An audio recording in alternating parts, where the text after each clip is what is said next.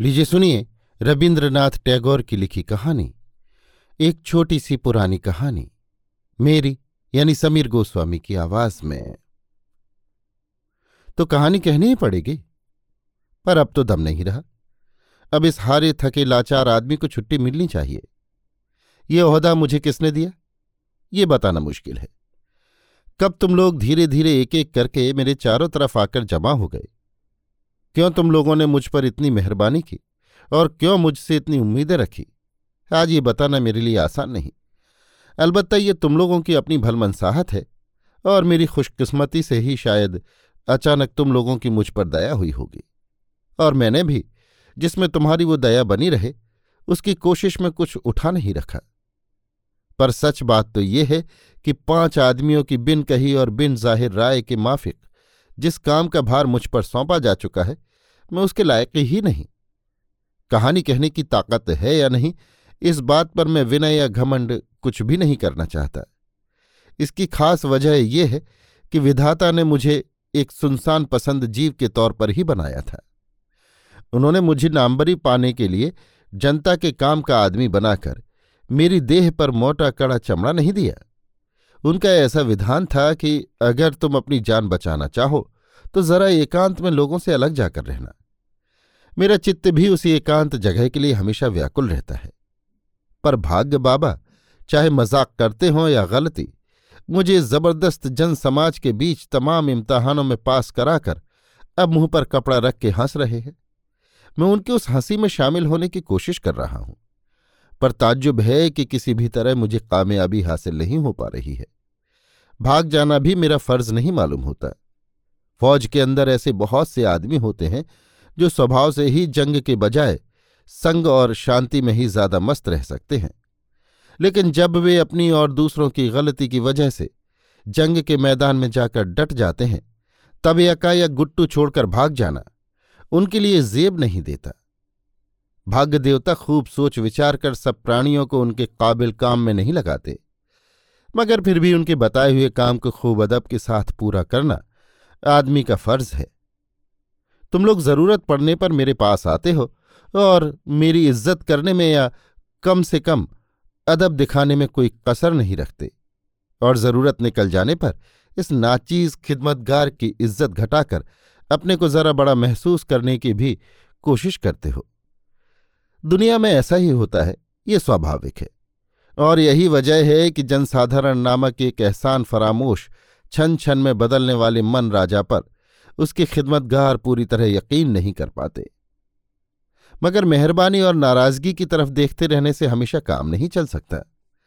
और साथ ही ये भी सही है कि अपनी निजी दिलचस्पी या स्वार्थ को कतई भूल कर दूसरों की भलाई के लिए जब तक काम नहीं किया जाता, तब तक उस काम की कोई वक़्त नहीं। लिहाजा तुम लोग अगर कुछ सुनने की तबीयत से आए हो तो मैं कुछ न कुछ ज़रूर सुनाऊँगा। मैं थकावट की परवाह नहीं करूँगा और न उत्साह पाने की उम्मीद में ही बैठा रहूँगा। पर आज एक बहुत ही छोटी सी और इस दुनिया की बहुत ही पुरानी कहानी याद आ गई है।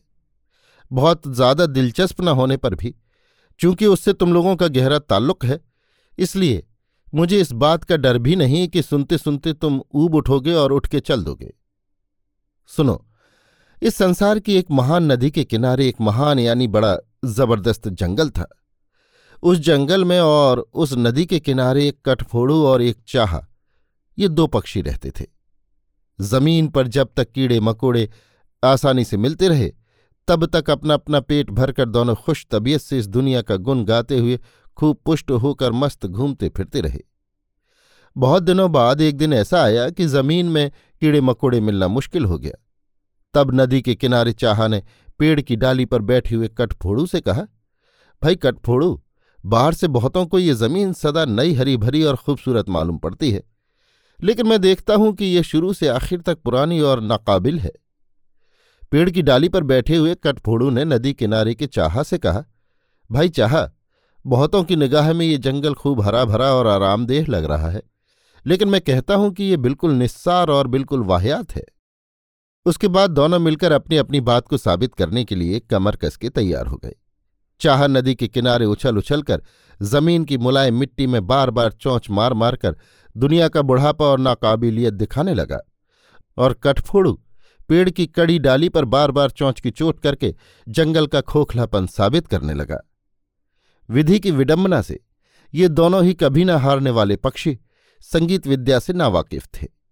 और इसलिए कोयल जब पृथ्वी पर नवीन वसंत समागम की पंचम स्वर से घोषणा करने लगी और श्यामा जब जंगल में नवीन प्रभातोदय का गुण गाने लगी, तब भी ये दोनों भूखे और नाखुश बेजबान परिंदे अशांत उत्साह से अपनी हठ पूरी करने में ही लगे रहे। ये कहानी क्या तुम लोगों को अच्छी नहीं लगी?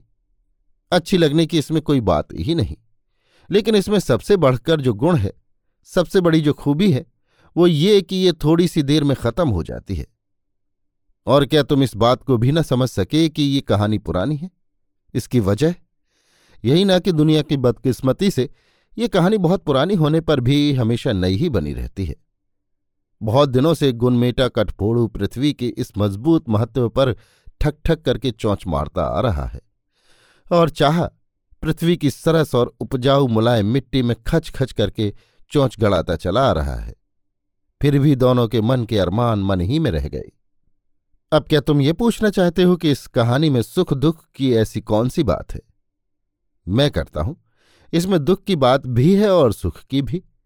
दुख की बात यह है कि ज़मीन चाहे जितनी उदार और जंगल चाहे जितना महान क्यों न हो, पर छोटी या ओछी चोंच वाले अपने लायक खाना पीना न मिलते ही हमेशा से उन्हें चोट पहुंचाते आए हैं और शायद पहुंचाते भी रहेंगे। और सुख की बात यह है कि फिर भी सैकड़ों हज़ारों वर्षों से ज़मीन नई और जंगल हरे भरे मौजूद हैं और शायद रहेंगे भी। फिर इसमें अगर कोई मरे तो डाह के जहर से फड़फड़ाते हुए ये दो अभागे परिंदे ही मरेंगे। और मज़ा ये कि दुनिया में इस बात की किसी को खबर तक न लगेगी। इस कहानी का मतलब खाक, धूल कुछ भी तुम्हारी समझ में नहीं आया। पर इसका मतलब तो ऐसा कुछ मुश्किल नहीं है। शायद कुछ उम्र बढ़ने पर समझ में आ जाएगा। कुछ भी हो, चीज़ तुम्हारे मतलब की नहीं हुई। इसमें अब मुझे भी कोई शक नहीं रहा। अभी आप सुन रहे थे रविन्द्रनाथ टैगोर की लिखी कहानी, एक छोटी सी पुरानी कहानी, मेरी यानी समीर गोस्वामी की आवाज़ में।